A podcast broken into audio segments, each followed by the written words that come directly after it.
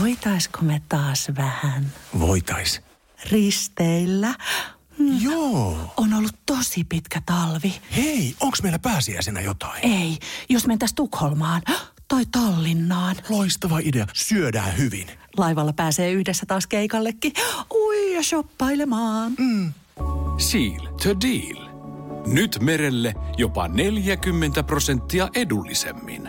Tallingsilja.fi Ystävällisin terveisin Mikko Honkanen.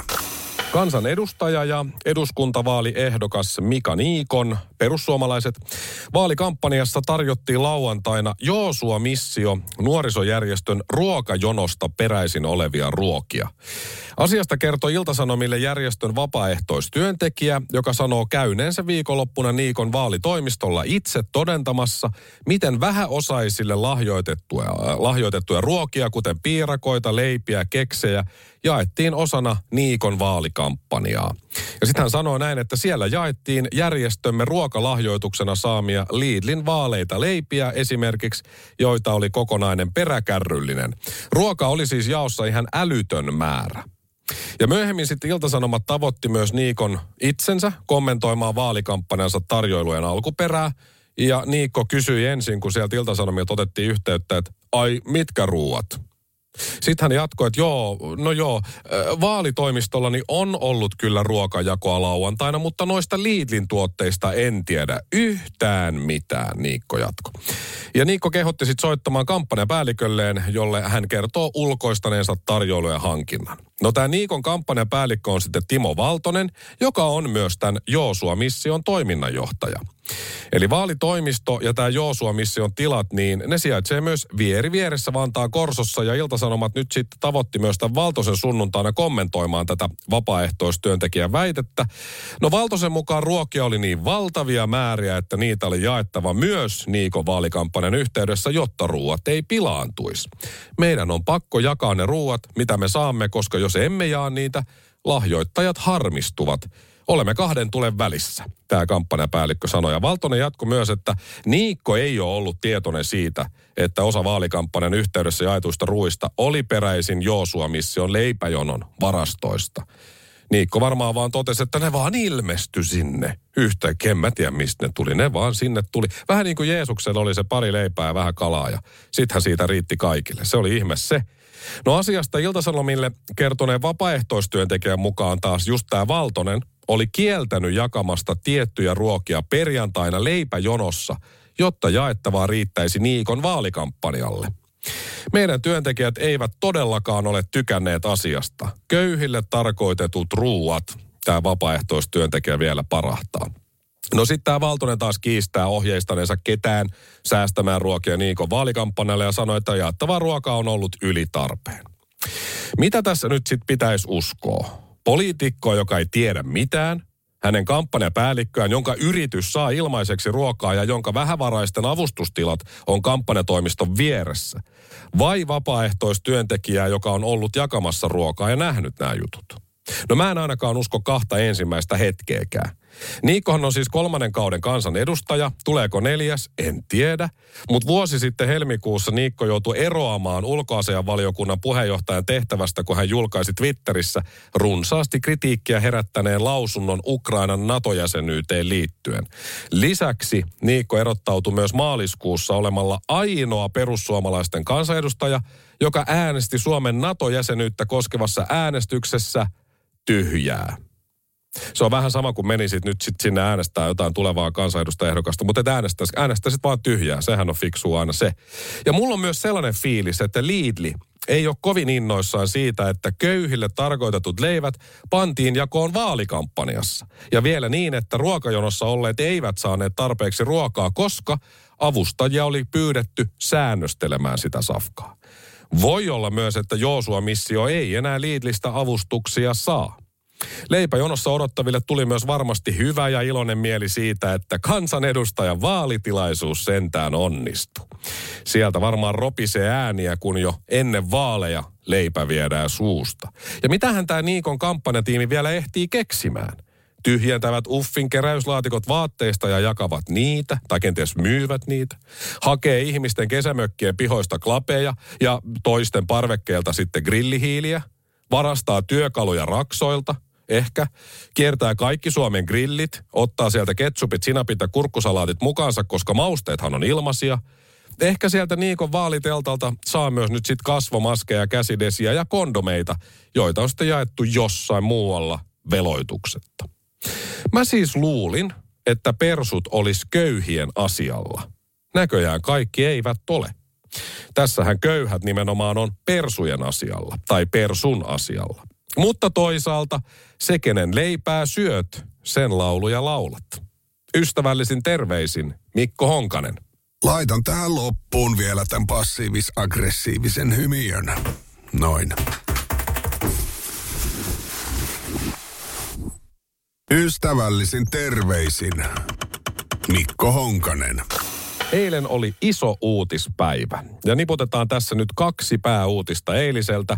Ensimmäisen tarjoaa Ilta-Sanomat, joka otsikoi Mitä ihmettä? Italiasta tuodaan nyt tonneittain roskia Suomeen poltettavaksi. Ja ihan niin kuin minäkin oli Hessu Hopuna, mitä? Miksi Vantaan Energia rahtaa jätettä Italiasta Suomeen ja polttaa sen sitten? Hyvä klikkiotsikko muuten. Syy on aika simppeli ja selvä. Mutta siis joo, poltettavaksi kelpaavasta sekajätteestä kilpailee aiempaa useampi voimala niin, että sitä on alettu rahdata Suomeen Euroopan toiselta laidalta. Vantaan Energia on siis alkanut tuoda Italiasta kotitalousjätettä poltettavaksi jätevoimaloissaan. Tänä vuonna italialaisjätettä tulee Vantaalle runsaat 100 000 tonnia, mikä on noin kuudes osa jätevoimalan polttoaineen tarpeesta. Siis tässä kohtaa oli sille, että eikö Suomessa tuu tarpeeksi jätettä sillä että musta tuntuu, että toi 100 000 tonnia tulee meillä niin kuin parissa viikossa jätettä, mutta ilmeisesti ei. Vantaan energian kaupunkienergiasta vastaava liiketoimintajohtaja Kalle Patomeri kertoo, että aiemmin yhtiö ei ole ulkomaisiin jätetarjouksiin tarttunut, ei osta meidän roskat, mutta nyt tilanne on muuttunut. Nyt olemme päätyneet siihen, että on ihan hyvä tuoda jätettä Italian markkinoilta. Vaihtoehtona olisi ollut jotain fossiilista polttoainetta, eli hiiltä, turvetta tai öljyä, sanotaan taloussanomille. Että mieluummin sitten kuulemma näin. No, ympäristöystävällistä tietenkin rahdata jätettä lentokoneella tänne ja polttaa onhan se. Erikoiseen tilanteeseen on jouduttu, koska Venäjän hyökkäyssodan vuoksi länsi on pitkälti sulkenut sen kauppavaihdon ulkopuolelle. Eli suurin osa Suomessa poltetusta puusta on ollut lähtöisin Venäjältä, mutta tuonti on nyt poikki. Suomi elää metsästä ja se on fakta, mutta silti täällä on poltettu venäläistä puuta. Ehkä se ei sitten kelpaa mihinkään muuhun niin kuin rakennukseen ja rakennusmateriaaliksi ja näin, niin sitten se poltetaan täällä, mutta selvä. Biovoimaloissa on siksi jouduttu pohtimaan puulle vaihtoehtoja ja käytännössä ne ovat turvetta jätteessä valmi- jätteestä valmistettu kierrätyspolttoaine. Ja jätteiden määrää on vähentänyt myös taloudellisen toimija eli tomeli, toimeliaisuuden, olipa vaikea, hidastuminen ja muun muassa rakentamisen väheneminen. Eli jätettä ei yksinkertaisesti synny aiempaan tahtiin, vaikka meidän taloudessa tuntuu, että sitä aika paljon tuleekin. Ja siellä on, ollaan nyt sitten varauduttu siihen, että jatkamme tuontia muutamia vuosia ainakin. Määräthän toki joustavat tilanteen mukaan, sanotaan sieltä Vantaa Energialta. Ja tämähän on tietysti hyvä uutinen siis. Verot jää EUn sisään, kun Italiasta ostetaan, täällä sitten poltetaan. Ja miksi tehdään näin, niin aha okei, se on tietysti toi Venäjä. Sitähän ei kannata tietysti otsikkoon laittaa, että Venäjän takia Suomeen tuodaan Italiasta jätettä. En olisi välttämättä klikannut. Mutta toi mitä ihmettä? Italiasta jätettä Suomeen. Niin sitten kun lukee, okei, okay, se oli Venäjä, kyllähän se käy. No se oli se ensimmäinen uutinen ja tämä toinen liittyy vähän samaan. Toinen iso uutinen varmasti ei jäänyt huomaamatta on se, että Unkarin parlamentti hyväksyi Suomen NATO-jäsenyyden eilen. Parlamentin edustajista 182 äänesti Suomen jäsenyyden puolesta ja kuusi vastaan. Tämä oli vähinnä, lä, lähinnä ja vähän tällainen muodollinen asia vai seikka tässä. Ja myös nyt sitten Turkin, joka on ainoa, joka ei ole vielä hyväksynyt meitä mukaan, niin Turkin parlamentin uskotaan käsittelevän ratifiointia tällä viikolla. Lähellä ollaan. Ja tämä kaikki kaikki, sekä tämä, että tuodaan Italiasta jätteet poltettavaksi, tämä NATO-asia ja NATO-jäsenyys, joka on niin kuin viimeistä silausta vaille, sehän on siis Vladimir Putin mestarillista strategiaa ollut koko ajan. Hän on siis mestaristrategikko, mitä tulee mihin tahansa. Ja melkein tekisi mieli sanoa ja niin kuin ääneen, että, että olisiko Vladimir Putinille sitten kuitenkin toi rauhan Nobel mahdollinen. Mutta sitten kun tietysti miettii isoa kuvaa, niin ei tietysti ole. Mutta se, mikä Putinille ehdottomasti pitäisi antaa, on semmoinen hieno kultainen plakaatti, voi kehystääkin, jos haluaa, jossa lukee isolla, että tässä sinulle Vladimir Putin palkinto. Sinä olet uskomattomien urotöittesi ansiosta saanut nyt vuoden NATO-myyjän palkinnon. NATO Salesman of the Year – Terveisin General Jens Stolkenberg. Kyllä, Putin on ehdottomasti tehnyt Naton eteen paljon enemmän tässä viime aikoina kuin moni muu. Mä en uskonut koskaan sanovani tätä, mutta nyt sanon kiitos Putin. Ei kaikesta, mutta kiitos Suomen ja EUn puolesta muutamasta hienosta urotyöstä. Ystävällisin terveisin Mikko Honkanen. Laitan tähän loppuun vielä tämän passiivis-aggressiivisen hymiön. Noin. Purista nyt rohkeasti vaan. Muuten et pysty millään ymmärtämään, miltä tuntuu vuosisadan tuoreen leipäuudistus. Uudistunut Vaasan ruispalat. Purista, jos se tusko. Siinä maistuu hyvä. Vaasan. Siinä maistuu hyvä. Voitaisko me taas vähän Voitais. risteillä? Joo. On ollut tosi pitkä talvi. Hei, onks meillä pääsiäisenä jotain? Ei, jos mentäis Tukholmaan tai Tallinnaan. Loistava idea. Syödään hyvin. Laivalla pääsee yhdessä taas keikallekin. Ui ja shoppailemaan. Seal to deal. Nyt merelle jopa 40 prosenttia edullisemmin. Tallingsilja.fi Kahvi menee suomalaisella tunteisiin, myös silloin kun sitä ei ole saatavilla. Siis mitä? Onko kahvi lopussa? Nyt mulla menee kyllä kuppinurin. Ai vitsi, että mua ottaa pannuun. Kaikkea kun ei pysty suodattamaan. Kulta Katriina. Eläköön suomalainen kahvikulttuuri. Ystävällisin terveisin Mikko Honkanen. Kansainvälinen olympiakomitea määritti ehdot Venäjän urheilijoiden paluulle. Ehdot on tavallaan, joo, no joo, ihan hyvätkin, mutta äh, KOK perustelee siis suositustaan YK-asiantuntijoiden kannalla kertoo Ilta-Sanomat. Kansainvälisen olympiakomitean KOK-hallitus siis määritteli tiistaina nyt sitten suosituksen ehdoista, joilla kansainväliset lajiliitot voivat palauttaa yksittäisten venäläisten ja valkovenäläisten urheilijoiden kilpailuoikeudet. Näitä Venäjän ja valko joukkueita ei siis toistaiseksi hyväksytä kansainväliseen kilpailutoimintaan, eikä hallitus ole vielä käsitellyt näiden urheilijoiden mahdollisuutta kilpailla esimerkiksi Pariisin 2024 olympialaisissa vuoden päästä. Tiedotteessaan KOK-hallitus perustelee suositustaan YK-asiantuntijoiden kannalla, jonka mukaan urheilijoita ei pitäisi rangaista kansallisuuden perusteella. No kyllä ehkä vähän voisi, mutta siitä kohta. Kilpailuoikeuksia ei olla palauttamassa urheilijoille, jotka tukevat Venäjän hyökkäyssotaa Ukrainassa. Niitäkin löytyy.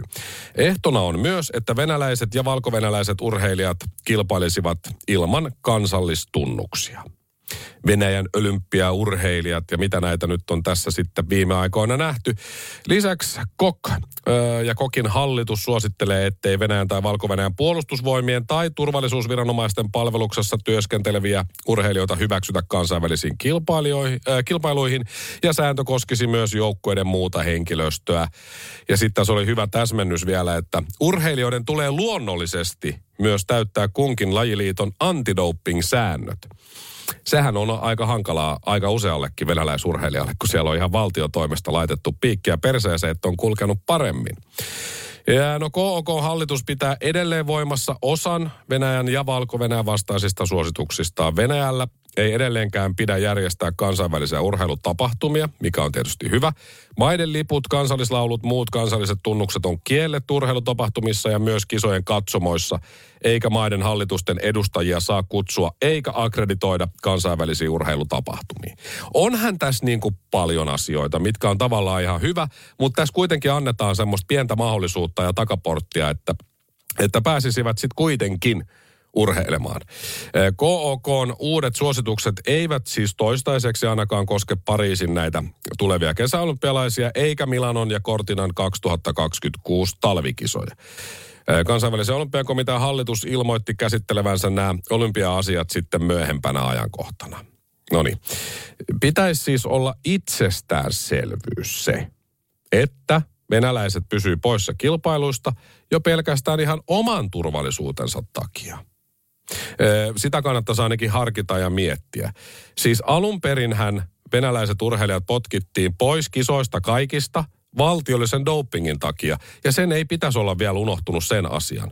Se on kova se dokumentti, mikä oli Netflixissä. Tai on varmaan vieläkin, että miten siellä suhmuroitiin ja kusetettiin ja kaikkea. Siis siinä oli kyllä, siinä oli salaluukkuja ja kaikenlaista suhmurointia. Se oli aika, aika, aika järisyttävääkin. Että se ei ole varmaan mihinkään kadonnut tässä matkan varrella se semmoinen, että yhtäkkiä vaan lopetettu kuin seinää. Juu, niin varmaa. Mä en tiedä minkälainen testaus nyt siellä Venäjällä sitten on tämän doping-asian suhteen, mutta luultavasti ei kovin hyvä. Ja sitten palataan vähän ajasta taaksepäin.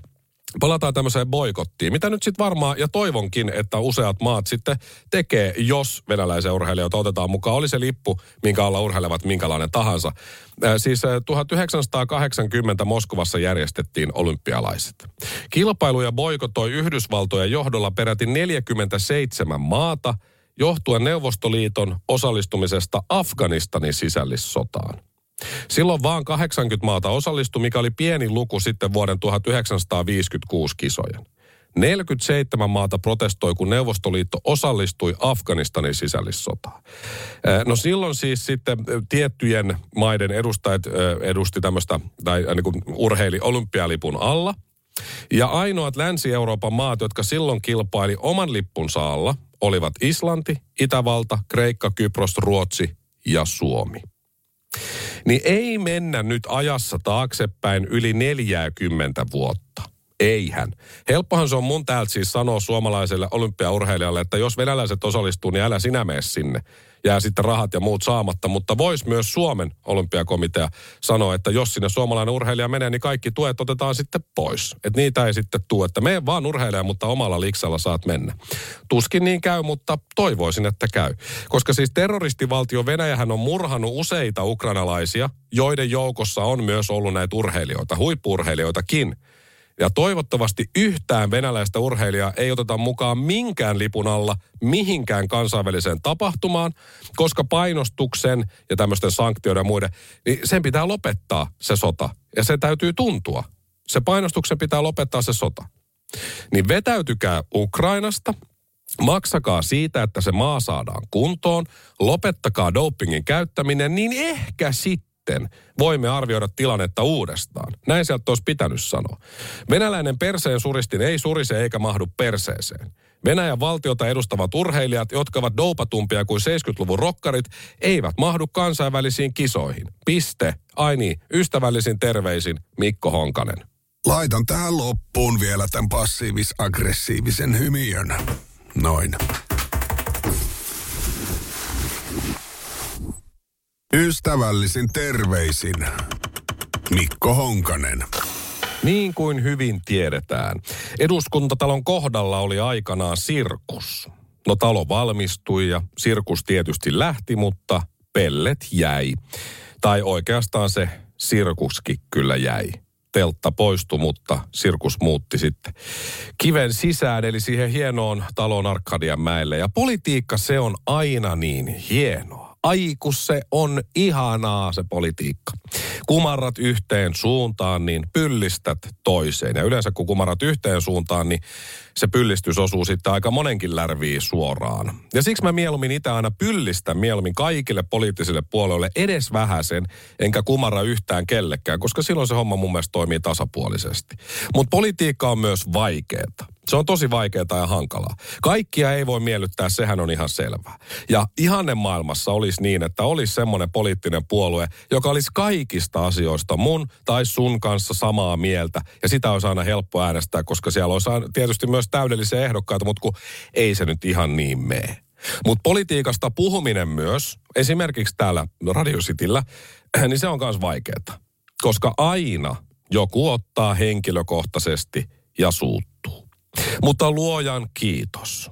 Nämä vaalit on pian ohitse. Sunnuntaina selviää sitten se juttu, että kuka ja ketkä johtaa tätä maata kohti parempaa tai heikompaa. Tähän ei voi tästä tietää, koska ennustaminen on vaikeaa ja varsinkin tulevaisuuden ennustaminen on tosi vaikeaa. Mutta silti ennustetaan hieman.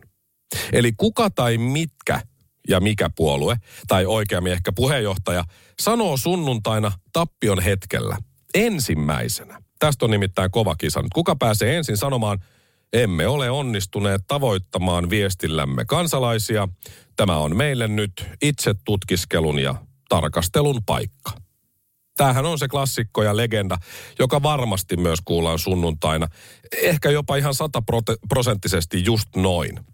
Ja just ennen kuin niitä tuloksia tulee ylipäätään mihinkään, niin kaikki on sitä mieltä, siellä on niitä vaalivalvoja siinä milloin missäkin ja silloin tällöin kuvataan sieltä ja näin. Niin kaikki on sitä mieltä, että tuolla kentällä oli hyvä pöhinä kyllä koko aika. Siinä on sellainen ihmeellinen kuplana ja kaikilla ehdokkailla ja puolueilla ja muilla, että, että jotenkin musta tuntuu, että meillä oli nyt niin kuin tosi kiva, koska menevät tietysti sinne, missä samanmielisiä on ainakin yleisesti. Ja sitten kaikki kehuu sua ihan hirveästi yleisesti. Ja sitten on siis, joo, pöhinä se oli hyvää nyt. Ja kampanja, se ei voi koskaan olla mitään muuta kuin nousujohteinen, kunnes totuus levähtää päin kasvoja. Mutta tietysti kun lähdetään yleensä ihan nollasta, niin onhan se nyt nousujohteinen se kampanja ihan koko aika. Ja sitten sieltä joku tulee jossain kohtaa ja sanoo, ennen kuin edes varmaan lähetykset alkaa ja tulee näitä sunnuntain ääniä, että no, kattella rauhassa ja odotetaan nyt nämä varsinaisen vaalipäivän äänet ensin. Ja katsotaan sitten lisää. Näyttää ihan helvetin huonolta, mutta aina ollaan sillä kun pöhinä oli niin hyvä ja niin oli kiva, niin odotellaan, odotellaan. Mutta siinähän siis äh, koskaan ei voida tietysti myöntää politiikassa justi, että olisi itse tehnyt mitään virhettä tai puolue olisi tehnyt mitään virhettä. Ainoastaan omassa viestimisessä on saattanut olla pientä viilattavaa, mutta se on kuitenkin se vika ja virhe aina, kun ei menesty. Se on äänestäjän vika. Meillä oli kenties jopa virheetön viestintä. Meillä oli täysin virheetön vaalikampanja. Puolueen puheenjohtaja noissa tenteissä, niin jumalauta, että se oli hyvä joka kerta. Mutta äänestäjien vika, että nyt kävi sitten näin. Ihan noin sitä ei sanota, mutta kyllä sen sieltä löytää, kun oikein tarkka, tarkkaan niin katsoo. Mä toivon, että ollaan menty ajassa eteenpäin ja sunnuntaina ei kuulla, että tämä oli meille torjuntavoitto. Joo, e, sitä on kuultu tarpeeksi, mutta luultavasti sekin kuullaan sunnuntaina. Toivotaan, että ei. Tämä tulee varmasti. Emme saaneet kannattajiamme liikkeelle, vaikka pöhinä olikin hyvä.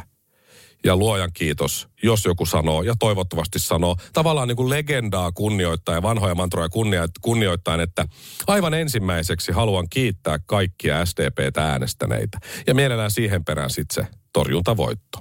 Mutta kyllähän se on nyt niin, että kun noita galluppeja on katsonut ja ne on ollut tasaisesti koko aika tuossa oikeastaan mennyt kolme suurinta suurin piirtein prosentin sisällä ja siitä kolme seuraavaa niin saman prosentin sisällä, että tota, Gallupit ei kuitenkaan ole äänestänyt, ja tämäkin varmaan kuullaan vielä. Kenties on keljuilu toiseen suuntaan tai sitten oman puolueen kohdalla, että no, Harmi, että gallupit eivät äänestäneet, mutta kampanjamme oli kyllä hyvä ja tunnelma vaalikentällä mainio ja sitä kuuluisaa pöhinää on ollut. Että kyllä tästä vielä tullaan, vaikka nyt koettiin karvastappio ja kalkkia on suu täynnä.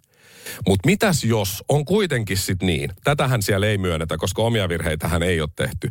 Niin mitä jos on kuitenkin niin, että se viesti, mitä te olette hokenut koko, tässä, koko ajan tässä näin, niin että et se tavoittikin kansalaiset ja äänestäjät. Ja juuri siksi tulos on mikä on. Olispa hienoa, kun joku tämän sanoisi, mutta tuskin. Mutta oli ne tulokset ihan mitä tahansa, niin aina se häviäjien kiemurtelu, se on paljon hauskempaa katsoa ja kuunnella kuin se voittajien. Politiikka voi siis myös olla hauskaa. Mutta hyvää pöhinää vaan siis kaikille ehdolla oleville. Nyt ja aina teitä kaikkia vastaan. Virheitänne odottaen. Ystävällisin terveisin Mikko Honkanen. Laitan tähän loppuun vielä tämän passiivis-aggressiivisen hymiön. Noin.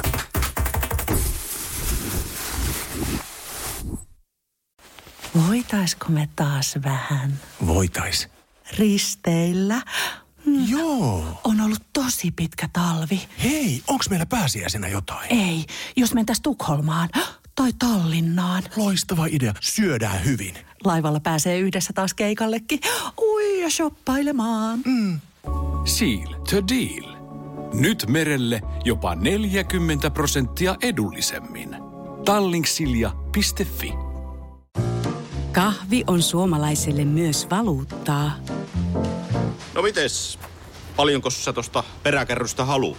No, jos nyt yhden kahvipaketin annat. Yhdessämme omaisuuttamme kahvia vastaan osoitamme hyvää makua ja pelisilmää.